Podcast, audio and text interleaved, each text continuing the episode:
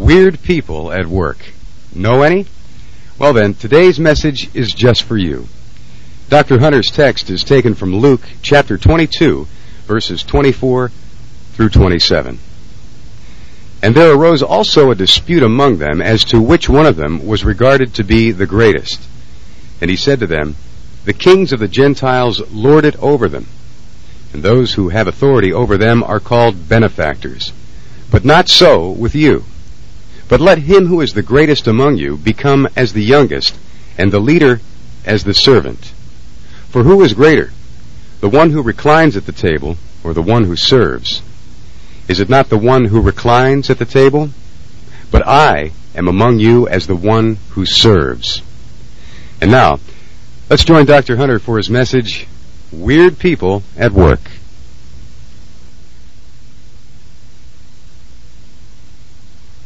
Would you turn to the 22nd chapter of the Gospel of Luke? And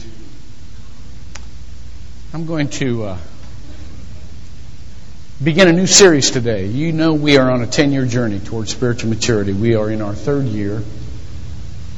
You know that we have said at the end of the second year that there was a five-fold avenue of purpose that God gives our lives. And during this third year, we are examining one of those avenues, and that is the avenue of limitations. In other words, we are going to. What am I doing wrong, Todd? I, should I move someplace? California? What? Just stand here? Okay, okay, okay. I'll trust you on this one. We are going to examine all during this year how God brings good out of adversity out of our limitations and why He allows those limitations.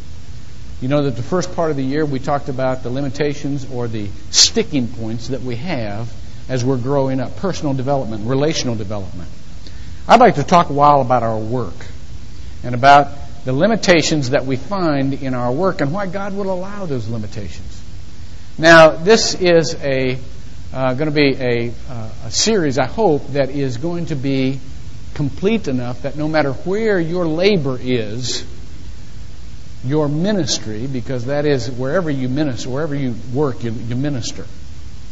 Church isn't someplace you come to minister. If you, if you teach Sunday school, that's a great thing and it blesses God, but you minister wherever you live. But I hope that you will all see that this applies to you whether or not your labor is raising your family at home, whether or not your labor is uh, being a student at school, um, uh, whatever your labor is, whatever you work at, if it's an outside paid employee's job, that's great. But I hope that you will recognize this as something that God wants you to learn no matter where you labor. And the first thing I want to talk about is weird people at work. now, I don't personally have any weird people where I work, but some of you might. all the people, all the people in the back room are going, "Is it me? Is it me you're talking about?" Now, I, I just want to talk about why God would allow uh, us to work with such odd people. Uh, people that may be a little irritating at times. And why He would even allow that. Now, as I go through this, let me remind you of two things. First of all, the messages that I present are basically to believers. We believe that a majority of people uh, in this church have committed their lives to Jesus Christ and are wondering what to do between the time they get they're saved and they get to heaven. There's a whole bunch of time there, and we believe that that that can be fruitfully um, um, filled, and that you can um, even earn rewards while you're down here and store up treasures in heaven, so to speak. And there are, are there are constructive ways to live. So that which I preach to you is usually the message of maturing or Christian maturing, and so I'm usually preaching to believers. But we don't want to lose sight of the fact that there may be several in here who have never committed their lives to Jesus Christ. And I want to tell you that the basics to understand what I'm going to say and to do what I'm going to say comes after that first time commitment. Please, before you leave this morning, if you feel a call of God on your life to want to live in any fashion that I describe, I would urge you to accept Jesus Christ as your Lord and Savior today. And I will give you a way to do that. Um, but the overall um, uh, milieu that we have is to create the ideal for Christians and hope that that will attract non Christians as well. Secondly, you know that part of how I preach is humor. Now, that offends some people, and, and they usually don't stick around very long. But I have, I just know Scripture well enough, and I take Scripture seriously enough to know that it never airbrushed the people in it. It presented them with all of their warts, and it did that for a very good reason. So that we could identify with them. So that we could know that they weren't perfect. And so this is a book for us. Now, there are two ways you can approach that. You can approach it very soberly, heaping ashes on yourself, or you can joke about it, and, and it kind of loosens the thing up, and I prefer to joke about it. So here we go. You deal with weird people, I know you do. I know you do. And the reason I know you do is because I read it in Scripture. It's not something of the 20th century, it's something that people have dealt with from the time that life began. There are always people who think differently than you do. There are always people who tend to detract from your productivity because God has somehow maneuvered them into your life and you need to deal with these people. Now, the scripture that we are to read this morning is one of the strangest scriptures in the whole Bible that I sense. Here is Jesus in his hour of passion, presenting the story just before he goes to his crucifixion to his disciples, saying, I am about to be killed, I am about to pour my life out for you. And then he delivers one of the most devastating statements in all of the Bible. And that is, and one of you will be the vehicle through which I have to do that. One of you will betray me. Well, they act right at first in a very, I think, concerned manner. If you will read in verse 23, you will read with me that they began to discuss among themselves which one of them it might be who was going to do this horrible thing. Now look at the very next verse. I can't believe it. First time I read this, I couldn't believe it. The very next verse. And they're even connected because it begins, and there also arose a discussion. In other words, they don't even leave one discussion and get to another. They transition from who will betray Christ to who's going to be the greatest in the kingdom. See, Jesus have, has given them this vision that in the new kingdom, they're going to rule. So I want you to understand that they're reacting to this vision. And it's kind of like people who are standing around, uh, you know, Uncle Joe's dying and he's got a big inheritance here. And they're trying to be sad, but they keep thinking about what they may get. And there are people who are saying to themselves, "Well, I got dibs on Jerusalem. You know, I want I want to rule over. Well, I got dibs on. You know." And there are people who are looking to the office that they're going to have. Christ hasn't even died yet, and there's just this natural, human, irritating greed. And look at what it says. It says, "And they there arose also a discussion among them as to which one of them was regarded to be the greatest." They start arguing about who was the who was the king, who was the greatest. And he said to them, Now you can imagine what you would have said to them. I can imagine what I would have said to them. I would have said, I can't believe this. I cannot believe you guys. I'm about to die here. You're getting dibs on Jerusalem. Have you no love for me? And so and so. I would have gone, I would have taken off. I would have just gone ballistic. Look at what Jesus does. Look at his reaction. He said to them, You know, the kings of the Gentiles lord it over them. And those who have authority over them are called benefactors. In other words, uh, they called themselves benefactors, but then they treated people however they wanted. Then in the next sentence, he gives them a way to take authority. In other words, he is going along with this line of conversation, not remonstrating them at all irritating as it may be. He says, You want to know how to take authority? Let me tell you. It's the opposite of how you would think. You've got to get things right side up. He says, But not so with you. That's the turnaround phrase.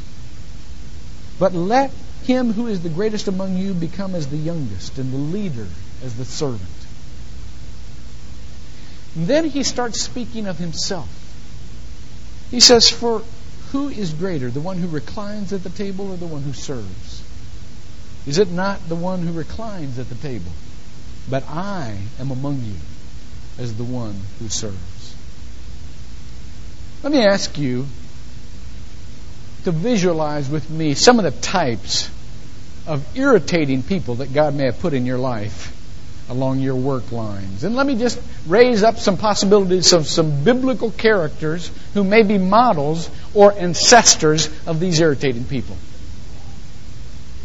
Did you ever have someone who was constantly getting themselves into trouble who needed your attention? You couldn't do your job because the guy was over here or the gal was over here saying, Oh, I've got myself in another fix. Can you just give me a little help here?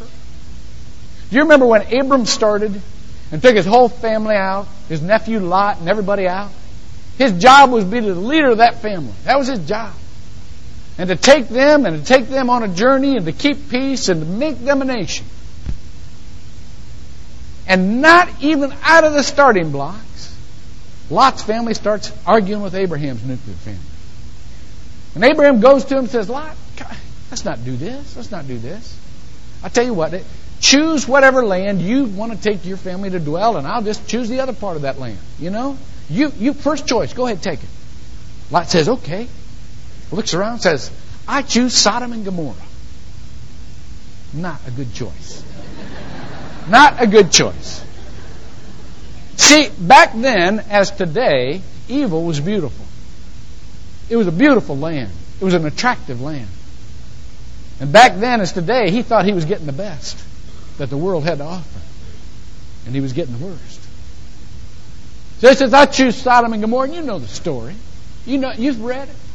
He goes in there and gets himself into a world of mess. And it says in Genesis 19, closing verses of Genesis 19, that Abraham's heart is praying for this boy.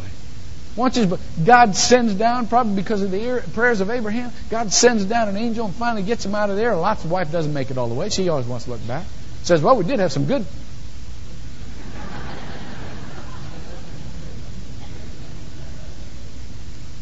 But there was old Lot, just as irritating as ever, getting himself into trouble. Do you ever have anybody where you work just always needing attention?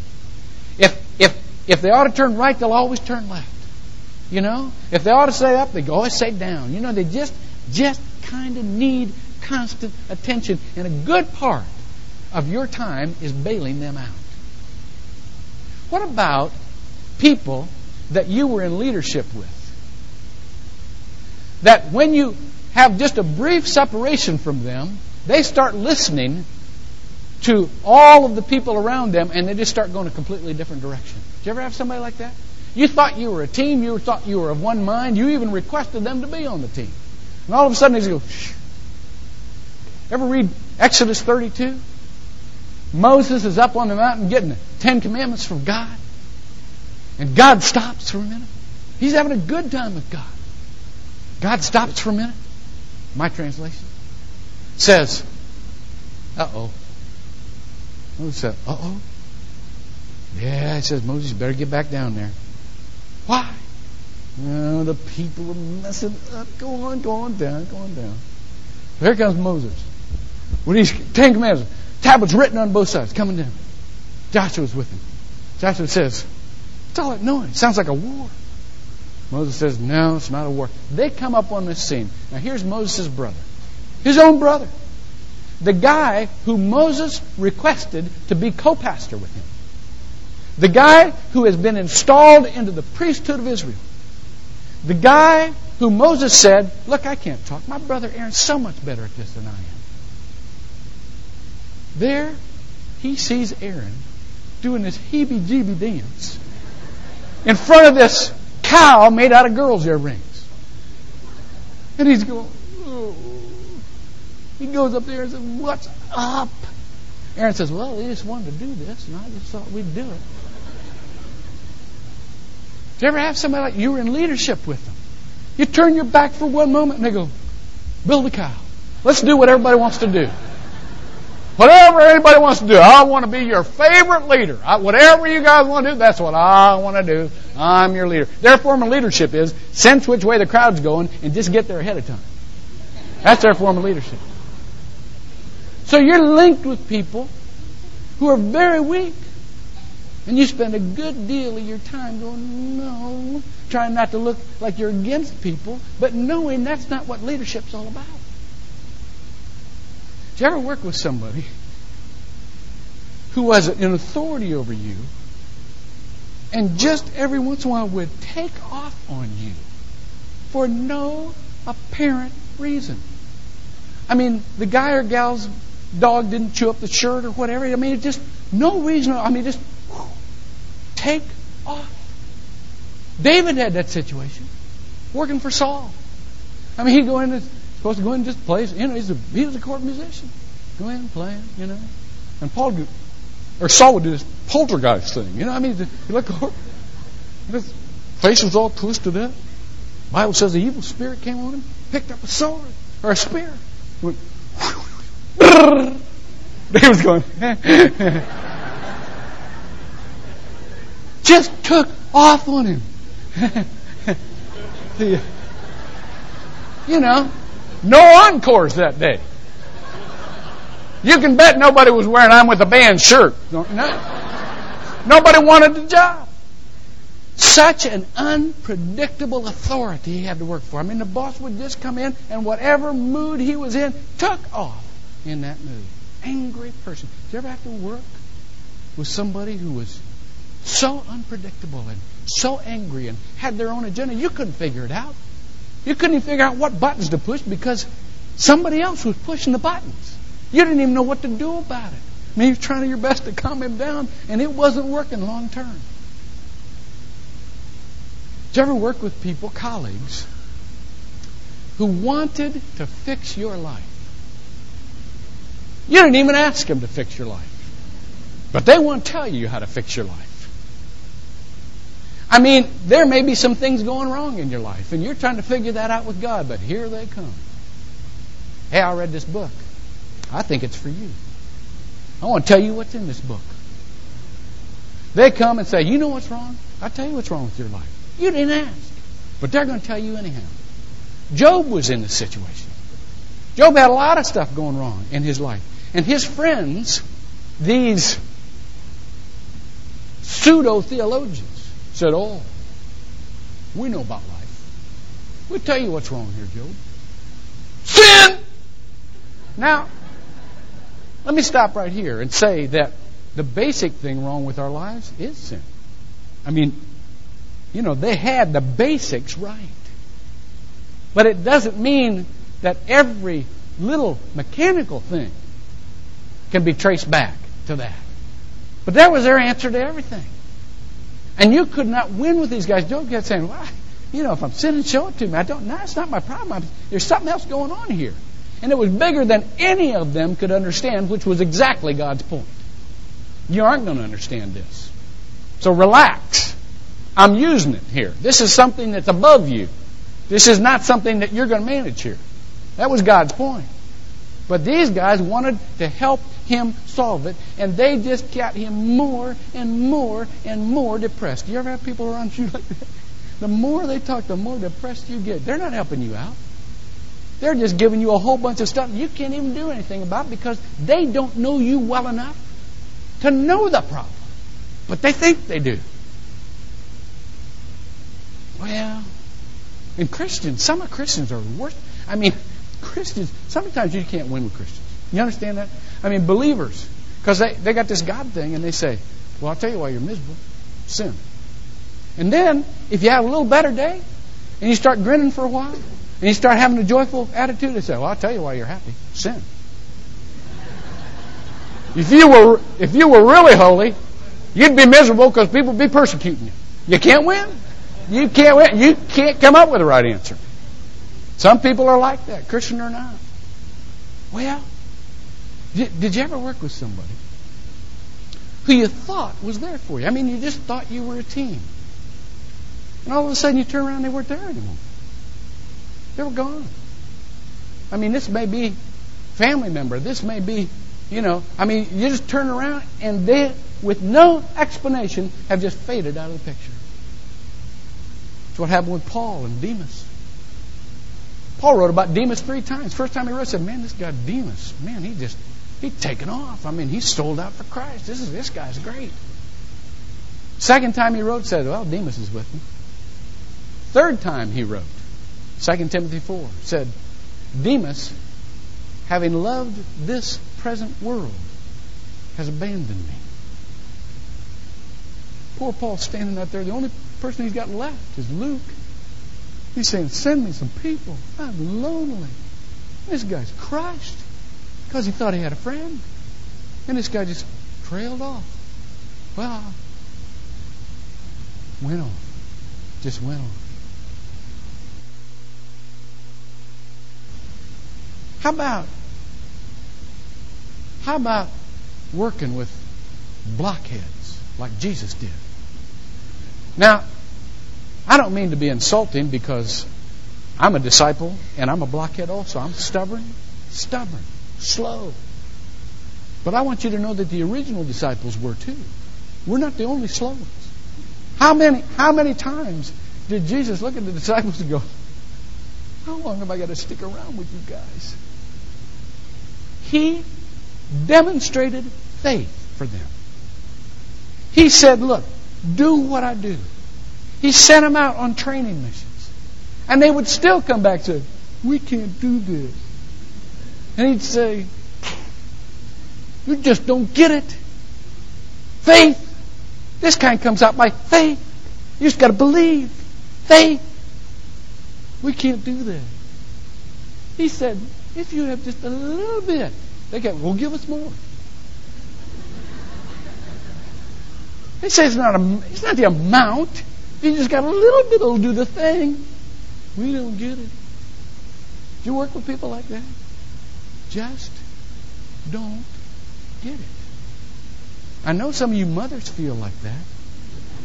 How many times do you have to tell your kids the same thing over and over? Yeah, okay, okay. Yeah, okay. Okay. Hmm? When did you ever say that? I never heard you say that. John, John Wesley's father. John Wesley was founder of Methodism, so was such a blockhead. I, his father once looked at his mother Susanna, who had infinite patience, and he said, "How in the world can you continue to tell that blockhead the same thing 20 times before it actually works? And Susanna never paused. She looked at him, she said, Because if I told it to him only 19 times, I'd have wasted my breath. Jesus must have felt like that with the disciples. Frustrated Yet knowing that there was a mission, that they were not his disciples by their own choice or by accident, but that God had led him to choose them. And so he stayed persistently in that process. Why does God allow us to work with irritating people? Weird people who don't think like we think. Whether they're in our family or at our school or at our work, why does God allow that? Well, I believe there's three reasons. I may only tell you two, though, because I only had two. Three reasons that are just evident in this particular scripture. Number one, God wants us to realize, first of all, that patience is not a passive virtue that you get once and have it for the rest of your life. I don't know very many people who don't have the absolute opposite view of patience as to what it really is. People believe that patience is something that you just have and then nothing really affects you profoundly anymore. It's like you've fallen into a vat of lanolin. And you've just kind of gotten soft. And you don't worry about anything anymore. Does that sound like a fruit of the Spirit to you? Nah. Patience is an active virtue. And the only thing that will help with irritating people is finding something stronger than your own irritation. It's not disconnecting and saying, well, I just don't care. You know? People have been trying that through drugs for years. Patience is not the antithesis to drugs. Patience is something that you say, I will use. It is mine in Christ. I will claim it. I will use it. I will employ it. I will call upon it. I need patience and I will use it. You see the difference? God will continue to send us irritating people for the rest of our lives. And the only way that we can keep from killing them is to use the patience that comes with the Holy Spirit. That can allow us enough time to say, God, what are you doing here? What are you doing in their lives? What are you doing in my life? God wants us to need patience. God said, Blessed are the poor in spirit. Jesus said that. Blessed are the poor in spirit, for theirs is the kingdom of heaven. The poor in spirit are the people who have run out of every earthly resource they have, and they've got nothing left but to depend upon God. That's all they got left. And Jesus said, Blessed are you because you finally came down to where you didn't have anything and you had to throw yourself on me. Now, you'll see what patience is. Secondly, God wants us to see that there is a reason why these people are in our lives. You know, one of the most morose disgusting. I'm just trying to think of the right adjective.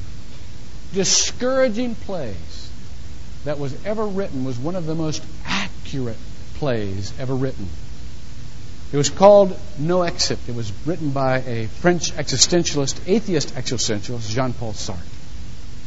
And Jean Paul Sartre's view of the universe was that there was no transcendent God. And in this play, there are three characters who end up in what is meta- metaphorically for him hell. I mean, he doesn't believe in hell, but he used it as a staging process. And there are three characters Garcin, Inez, and Estelle who are in this room together, and they all have personal needs that they want to get answered. Garcin is hoping to attract Inez because he admires her strength. Inez is a lesbian who wants to attract Estelle, pretty little blonde, because she likes girls. And Estelle wants to get Garcin's um, approval and love because she's always been fulfilled or tried to be fulfilled in men. And so here is this horrible triangle happening for an eternity. And the gist of the play is that when your only thought is to get your own needs answered, and other people will not or cannot answer them, and you are doomed for the rest of your life to make that chase, it is hell. And you know what? He's absolutely right. If life were about answering our own needs, life would be hell. There are many people who live in hell or have a premonition of what hell is going to be like on this earth. But God said there's another possibility here. The possibility is, and the reality is, Not that God is just far off, but that God is in that very situation and He wants to work something out of that situation that is not immediately evident. The second thing that God wants us to learn is that He is in the details of life. Do you know when people believe that things are happening to them by accident, they are by all means discouraged because they have no meaning. If it's just an accident, there's no meaning here. But if you understand that God arranges the details for a purpose, that gives you hope. That says, I'm not going through this for nothing. This is an arranged deal here. Now, it comes down to the importance of your theology. What is your theology? Do you have a deist theology that says that God wound up the universe and set it and let it run and just stop and look and seeing how the thing's unfolding? Or do you have the opposite theology, a reformed theology that says, no, God is in every detail of the universe? I read this week the end of Isaac Newton's Principia. There's a general scholium at the end. Brian Hoekstra, he's a, he's a renegade uh, uh, physicist. Yeah, there you are, Brian. He wrote me a good letter this week. Brian's a renegade physicist, kind of a physicist theologian type guy. And both of us have the same kind of an interest what does the arrangement of the world have to do with the character of God? Isaac Newton, who is the father of modern physics, said in this general scholium God is a relative term. God is not God unless He has dominion in every particle of the universe. He said the only reason that the universe can have the beauty and symmetry that it has is that God, every minute, is managing every detail. Now, there were following scientists who looked at the symmetry of the world and came up with just the opposite conclusion.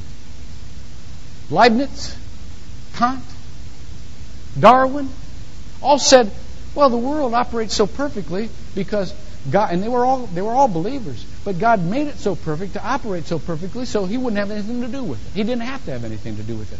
Let me ask you to choose one of those philosophies, will you? Because you can't live with them both. And let me just ask you to consider your own experience when you're choosing a theology.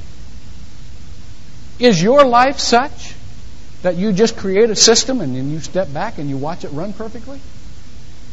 Is that how your house works best? You just do it and you get just the right system and then you just relax. No, you know as well as I do that this whole world operates on entropy. And when you step back, it all comes apart. The character of God is to be involved in every detail. The irritating people in your life aren't there by accident. They're there for a reason. The reason that Jesus didn't come across the table with these guys was because he knew that God had a reason for them. He had not chosen wrongly. But they had an impact on reminding him of the sovereignty of God. And even in their weirdness, he was reminded that God has every detail under control. And so, he could speak to them about the principle of leadership, about getting things right side up. And he could say, you know what? Guys, you are not in a management industry. That's God's business. You aren't even in a sales industry. You're in a service industry. And every time you see people who irritate you, and believe me, they were irritating each other, that's what the discussion was all about. Every time you see people who irritate you and you hang around with people who irritate you, weird people, your job is to serve them. Because that's what I have done. Now, the last point. Oh, gosh. I, I, I really can talk a, a long time about weird people. and this is why. Weird people are allowed to come into your life to remind you of yourself. the more irritation you have with other people on certain qualities of theirs, probably, if you look at it long enough, will be the very qualities that irritate you about yourself or that you're hiding from. God allows people to irritate us to give us a mirror. Jesus reminded himself of his servant role when he was lecturing them about theirs. He said, That's why I have come to serve you. Do you see what he did? He used them as a mirror. He used them as a reminder to focus him on his role, not to judge them. Not to be taken up solving their lives problem, but to be reminded of what he needed to do for them. I went to a House of Hope banquet last night, and one of the and the as far as I was concerned, the, the best part of the whole evening was a a young gal who got up and told her testimony of her life before she came to Jesus Christ, and it was awful. It was absolutely awful. But after she got done, the mother stepped up. And the mother said, in essence, I brought my daughter to the House of Hope to be fixed because I thought she was the one with the problems. I was the one with the problems. Problems. I didn't even realize the very things I hated in her were the patterns that I had lived out in my own life. And I never saw it until the Holy Spirit came to me and said, This is you. God allows us irritating people so that we can be a little irritated with ourselves. And we can say, God, that's me. Help me.